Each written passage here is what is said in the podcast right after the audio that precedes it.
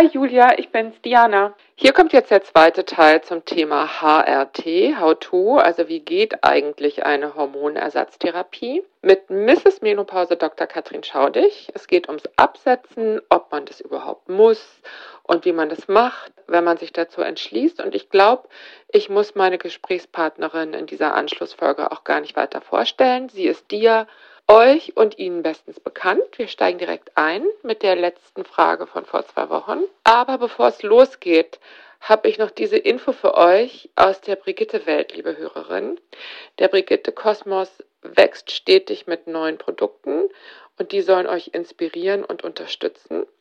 Wir wollen dabei bestmöglich auf eure Interessen treffen und um noch besser zu verstehen, was euch bewegt, findet ihr in den Shownotes den Link zu einer kurzen Umfrage. Wir freuen uns über jede von euch, die sich die Zeit nimmt, uns ein paar Fragen zu beantworten und uns mit ihrem Feedback zu unterstützen, damit wir von Brigitte wissen, welche Themen für euch relevant sind. Aber jetzt zu Dr. Katrin Schaudig und wie und wann man wieder aufhört mit den Hormonen. Liebe Grüße.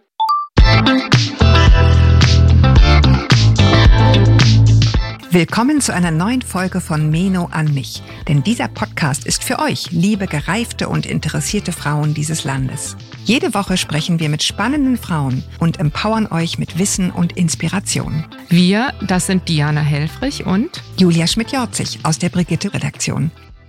Und jetzt dieser Fall, eine Frau probiert eine Hormonersatztherapie aus, stellt fest, es ist überhaupt nicht der Bringer und eigentlich nervt mich das auch jeden Tag was zu nehmen und was zu tun und vielleicht noch mal in ein paar Jahren, kann ich dann einfach von jetzt auf sofort selbstbestimmt das alles absetzen Ja. oder muss ich da bestimmte Regeln dann beachten? Nee, das Nein. könnten Sie eigentlich einfach absetzen.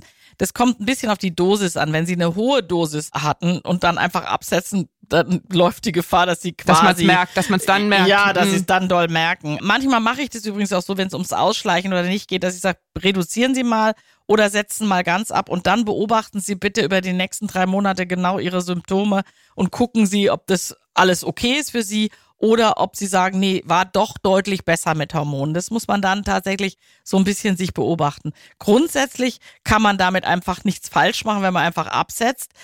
Möglicherweise kommt dann eine Blutung einmalig durch das Absetzen, wird eine Blutung ausgelöst und dann muss man einfach beobachten. À la longue versuchen wir schon, wenn Frauen sagen, so wie lange soll ich das jetzt nehmen? Also die Leitlinie sagt ja keine Zahl von Jahren, sondern die Leitlinie sagt, solange Beschwerden da sind, kann man es nehmen. Die Behörden, die ja nicht immer das Gleiche sagen wie die Leitlinien, sagen dann so kurz wie möglich, so wenig wie möglich. Also meine Maxime ist eigentlich, solange irgendwie Beschwerden da sind und es müssen nicht zwingend Hitzewallungen sein und die Patientin sagt, mit Hormonen geht es mir deutlich besser, ich bin leistungsstärker, ich schlafe besser, die Stimmung ist besser, sage ich ja, okay, dann bleiben Sie dabei. Dann bleiben sie dabei, aber es ist ja schon so, also ein gewisses Brustkrebsrisiko bleibt ja einfach stehen, ne? wenn Ja. man Hormone nimmt, dessen muss man sich bewusst Ja, sein. absolut. Das heißt, es geht immer darum, abzuwägen, wie ist mein persönlicher Nutzen Ja. gegenüber dem gewissen Risiko. Ja. Und das muss man dann ja im Grunde genommen kontinuierlich machen. Das Entscheidende ist, je länger ich es nehme, desto sorgfältiger muss ich meine Brust im Auge behalten. Mhm. Ja, also das heißt, regelmäßige Untersuchung der Brust, alle zwei Jahre die Mammographie-Screening, möglichst jährlich ein Ultraschall, Brust immer abtasten, das wäre so meine Strategie zur Risikominimierung. Ich kann ja den Brustkrebs nicht ausschalten durch die Vorsorgen, also das ist ja nicht eine Prävention, sondern es ist lediglich Früherkennung. Aber ein früh erkannter Brustkrebs hat eine extrem hohe Heilungschance, also über weit über 90 Prozent, wenn nicht 100 Prozent. Das heißt, durch die Früherkennung minimiere ich mein Lebensrisiko, wenn Sie so ja, wollen. und wenn ich überhaupt gar keinen Brustkrebs in meiner ganzen Familie jemals hatte, dann stehe ich ja auch anders da. Ja, da Ähm, wäre ich ein bisschen vorsichtiger da. Also es ist einfach so, Brustkrebs ist irre häufig. Wir sehen wahnsinnig viele Patienten, die sagen, wieso habe ich Brustkrebs in meiner ganzen Familie, gibt es nicht. Also es gibt Mhm. natürlich gewisse familiäre Risiken. Auch wenn jemand aus einer Familie kommt, wo es generell mehr Krebserkrankungen gibt, ist es vermutlich eine andere Ausgangssituation. Aber ich würde nicht sagen, ganze Familie kein Krebs, ich bin äh, sozusagen fein raus. So ist es nicht. Ich, ich empfehle auch diesen Frauen genau die gleiche Strategie. Und wir reden hier über die bioidentischen Hormone. Ne? Wir reden über das, was ja, ja gerade wieder total ja. im Trend ist. Und ich kriege das halt manchmal auch so mit auf Instagram oder so, dass sich dann darüber empört wird, dass es ja, es gäbe ja gar keine Risiken und so weiter. Und dann denke ich immer, nee, es macht mich irgendwie nervös. Ganz so ist es ja doch nicht. Ne? Nee.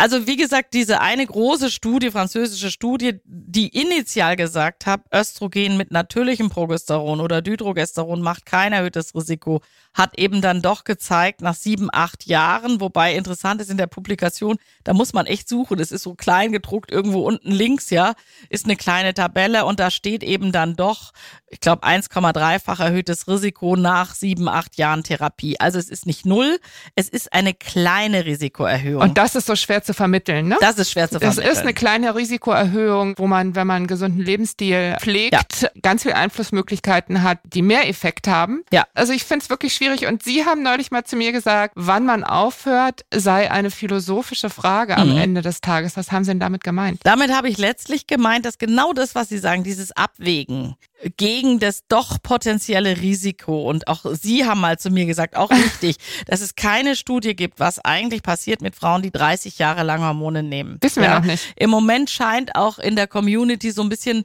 das Gerücht zu geistern, dass man das Überleben deutlich verbessert. Also man verbessert die Überlebenszeit. Internistisch sozusagen, weil man internistisch was für sich tut. Mm, ja, die sagen zum Beispiel, mit Hormonen lebt man länger. Mm. Also das wird so gesagt. Das ist eine schwierige Frage, weil wir haben keine guten Untersuchungen dazu. Immerhin, in der berühmten WHI-Studie hat man geguckt, wie ist es mit dem Mortalitätsrisiko. Overall ist es übrigens gleich bei Frauen, die Hormone nehmen versus nicht. Aber interessanterweise bei den Frauen, die zwischen 50 und 60 Hormone genommen haben, gab es zwei beziehungsweise drei Todesfälle weniger auf 1000 Frauen nach fünf Jahren. Warum auch immer. Ja, das sind einfach nur die Zahlen. Ich würde nicht sagen, dass man global sagen kann, Hormone verlängern das Überleben. Das finde ich eine extrem steile Hypothese und wir haben null Daten, die das belegen. Wir haben allerdings auch keine Daten, die sagen, sie verkürzen das Überleben. Das Problem ist, wenn Sie jetzt die eine sind, die Brustkrebs kriegt und dummerweise an diesem Brustkrebs stirbt, dann sind Sie leider 100 Prozent. Ja, ja, das, das ist, ist so. Doch immer. Ja? ja. Und alle die, die keinen Brustkrebs kriegen und dann noch sagen, dafür habe ich durch die Hormone vielleicht keinen Herzinfarkt gekriegt und deswegen lebe ich jetzt fünf Jahre länger, sind auch 100 Prozent. Ja, also das ist total schwierig. Wir haben keine Daten, die uns irgendwas sagen über die Langzeiteffekte, wenn jetzt jemand über 20 Jahre Hormone nimmt. Ob Bioidentische Hormone, ne? Bioidentische Hormone, ganz genau. Mhm. Da muss man extrem vorsichtig sein. Und deswegen ist es eine philosophische Entscheidung. Ich muss für mich entscheiden, wie viel bringt mir das für mein persönliches Wohlbefinden? Und wie viel Angst habe ich vor den Risiken? Wie viel Angst habe ich vor Brustkrebs? Ich habe neulich jemand beraten mit extrem hohem Leidensdruck und die hat den Satz gesagt, ich habe so irrsinnige Angst vor Brustkrebs. Ich möchte das einfach nicht. Also deren Angst vor Brustkrebs war übertrieben ein bisschen, weil es gab jetzt keine Ursache dafür. Es gibt schon ein paar Frauen, die haben ein höheres Risiko. Du hast die ganz dichte Brüste, die man schwer beurteilen kann und, und, und. Gibt schon so ein paar Dinge, wo man sagt, ja, ist vielleicht ein bisschen höheres Risiko. Aber im Großen und Ganzen einfach, es ist einfach ein sauhäufiger Krebs leider, jede achte Frau in Deutschland, auch die, die keine Risikofaktoren haben. Ja, das muss man immer sagen. Aber die philosophische Frage ist, wie stark wiegt für mich das Risiko? Und die Philosophie ist auch, wie stark möchte ich mein Leben optimieren. Ja.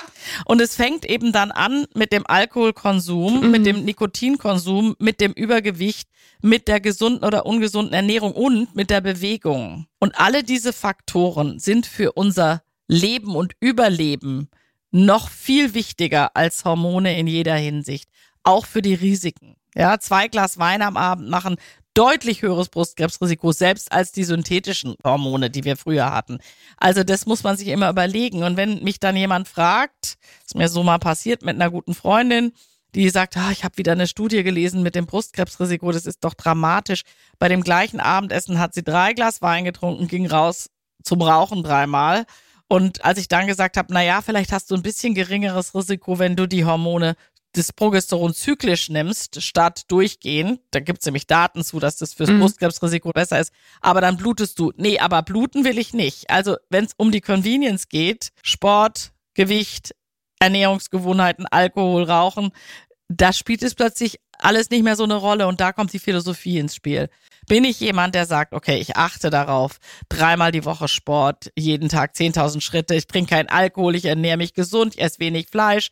Das mache ich alles, um möglichst alt zu werden. Da kommt dann nochmal die Frage, okay, wie wichtig ist mir das Brustkrebsrisiko? Ja, oder sage ich, nee, ich mache alles andere schon so richtig und die Hormone, bei denen will ich bleiben?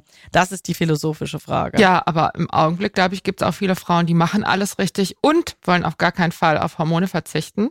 Also, und das will ich überhaupt nicht bewerten, gar nicht. Nee, ich, ich, auch nicht. ich sehe einfach nur diese Entschlossenheit zur Optimierung und frage mich schon, wohin führt uns das?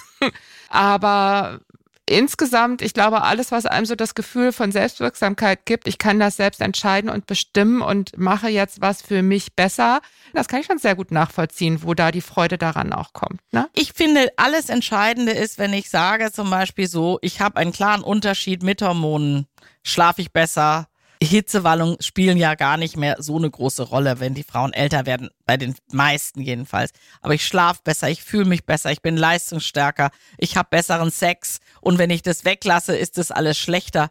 Ja, who am I? Natürlich kann ich das weiternehmen. Da bin ich völlig schmerzfrei. Aber wenn jemand all diese Aspekte gar nicht sieht und nicht hat, dann weiß ich nicht. Den Frauen sage ich, wissen Sie, ich weiß jetzt auch nicht, warum sie es nehmen sollen. Mhm. Ich habe neulich jemand beraten, das fand ich auch eine interessante Geschichte. Die war tatsächlich schon über 70 und hat jahrelang Hormone genommen und wollte jetzt von mir wissen, was mache ich denn jetzt? Und bei der war das Thema, dass alle Frauen in der Familie dramatische Osteoporose hatten dem hat sie vorgebeugt. Jetzt könnte man sagen, jetzt sind sie 70, sie haben jetzt eine gute Knochendichte, jetzt werden sie die Osteoporose nicht mehr erleben, aber gleichzeitig sind alle in der Familie steinalt geworden. Das heißt, die hatten gute Chance, dass sie 100 wird und dann wird, wenn sie jetzt die Hormone absetzt, die Osteoporose sie doch noch ereilen. Das ist eine Entscheidung jenseits jeglicher Leitlinie. Ja. Da mhm. sind wir völlig im Nirvana. Und da muss man mit der Patientin besprechen, okay, für ihren Knochen ist sicher gut, wenn sie jetzt weiter Hormone nehmen behalten Sie die Brust im Auge und Sie haben eine gute Chance, 100 zu werden. Die mhm. war top gesund sonst, ja. Also das heißt, man muss immer im Einzelfall entscheiden und muss die Risiken, die jemand hat, die Begleiterkrankungen und auch den Lebensstil mit ins Kalkül nehmen. Mhm. Also was ich daran so wahnsinnig schwierig finde, ist, dass es ja dieses Phänomen gibt, wenn man Hormone absetzt, dass dann tatsächlich erstmal nochmal Hitzewallungen zurückkommen können für eine gewisse Zeit. Ne? Das heißt, wenn ich das tue, in dem Bemühen, mir einen Überblick zu verschaffen, wie geht's mir eigentlich ohne mhm. und brauche ich die Dinger noch, kriege ich eigentlich erstmal eine verfälschte Wahrnehmung. Ne?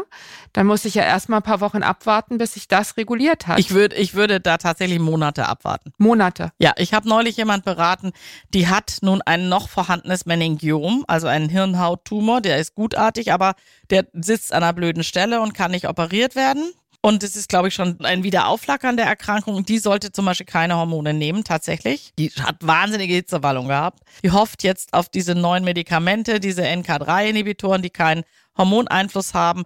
Aber auch da war es so, als ich die gesehen habe, hat sie gesagt, ich halte es nicht aus vor Hitzewallung. Also wir haben dann alles Mögliche besprochen, was sie machen kann. Und dann kam sie aber wieder nach drei Monaten und gesagt, ah, ich habe jetzt eigentlich so festgestellt, ah, es ist ein bisschen besser geworden und ich kann jetzt besser damit umgehen. Also die Patientin darf einfach keine Hormone nehmen. Ja, das ist für sie bedrohlich, wenn sie das nimmt. Und dann geht's auch irgendwie. Also man muss immer gucken, was habe ich für Bedrohungen, vor welchen Bedrohungen habe ich besonders Angst. Ich sag nochmal, jemand, der sagt, ich habe irrsinnig Angst vor Brustkrebs, der wird einfach gar kein Risiko eingehen. Die Patientin trinkt auch kein Alkohol und die macht auch viel Sport. Aber wie Sie so schon sagen, es gibt auch Leute, die machen alles richtig und trotzdem kriegen sie irgendeine Erkrankung, mit der keiner gerechnet hat. Deswegen die philosophische Entscheidung. Ich muss immer abwägen, wie viel Angst habe ich vor Risiken, was gewinne ich objektiv oder subjektiv von der Therapie und dann ist es eine persönliche Entscheidung. Und jetzt kommen wir dazu. Die Folge heißt ja How to. Ich habe mich dazu entschlossen, ich will die Hormone absetzen oder ich will zumindest mal einen Auslassversuch machen.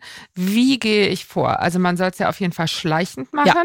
Das ist beim Progesteron ja schon mal relativ schwierig, weil da habe ich diese Kapseln. Soll ich die dann nur noch jeden zweiten Tag nehmen? Oder? Nee, nee, keine gute Idee. Also beim Progesteron würde ich die 100er Kapseln erstmal weiternehmen. Beim Östrogen kann man ja mit der Geldosis runtergehen und dann können Sie es ganz absetzen. Und dann halbiere ich jeweils die Zahl der Hübe ja, und dann genau. irgendwann nur noch so eine Erbse. Ja, genau. Okay. Und dann muss ich paar Monate warten. Ne? So sieht's aus. Also nach meinem derzeitigen Wissensstand gibt es keine Progesteronkapsel ohne Titandioxid auf dem Markt. Das ist ein Thema. Dabei geht es ja auch gar nicht um das Einatmen von Mikroteilchen, sondern manche Frauen vertragen das anscheinend wirklich einfach überhaupt gar nicht. Ich weiß, dass diese Frauen, das steckt ja in der Kapsel von diesen Weichgelatine-Kapseln, also sozusagen den Inhalt rauspressen und den dann vaginal einführen. Gibt es da nicht noch eine bessere Idee? Gibt es nicht noch ein Progesteron-Gel? Ja, es gibt ein Progesteron-Gel, was in der. Kinderwunschtherapie, Vaginalgel, ja, das wäre zum Beispiel nochmal eine Option.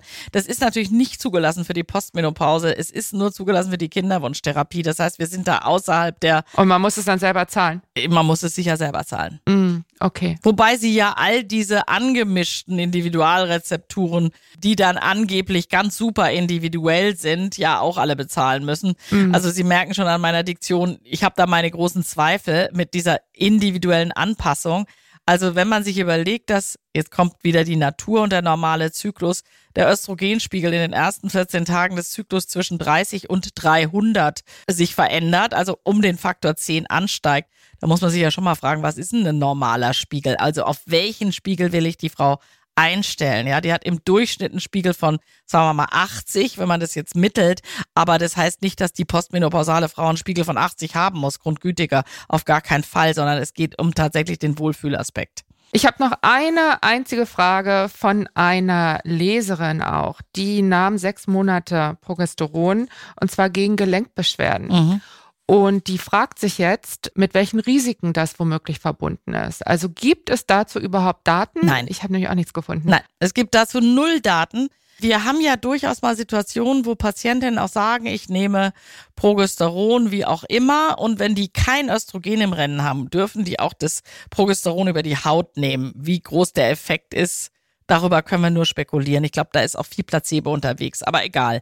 Wir haben null, null, null Daten, wenn jetzt jemand postmenopausal Progesteron alleine gibt, was das eigentlich macht. Ja, also das, wir wissen es schlicht nicht. Okay. Jetzt hatte ich mir ein bisschen eine andere Antwort erhofft. Nein, wir wissen es schlicht nicht. Aber gut, ich hoffe, dass diese Information bei unserer Hörerin ankommt. Und ja, ich glaube, wir haben hier jetzt das Wesentliche abgearbeitet zum Thema How to HRT. Und ich möchte mich ganz, ganz herzlich bei Ihnen bedanken, dass Sie Ihr Wissen und Ihre Zeit mit uns geteilt haben. Herzlichen Dank, Frau Dr. Schaudig. Ja, sehr gerne, Frau Helfrich. Bis zum nächsten Mal. Bis zum nächsten Mal. Dankeschön. Und euch vielen Dank fürs Zuhören. Wir freuen uns über Post von euch an podcast.brigitte.de. Schreibt uns, was euch berührt, entsetzt, freut und bewegt oder einfach so, um uns Feedback für den Podcast zu geben. Und wenn ihr uns eure Geschichte erzählen wollt, gerne eine Mail an podcast.brigitte.de. Wir freuen uns drauf. Und bitte bewertet uns auf den Plattformen, verteilt Sternchen und am besten schreibt was. Das hilft uns, dass wir weitermachen können mit Meno an mich. In diesem Sinne, Viele Grüße aus der Mitte des Lebens. In der nächsten Folge ist Julia Schmidt-Jorzig wieder dran. Eure Diana Helfrich.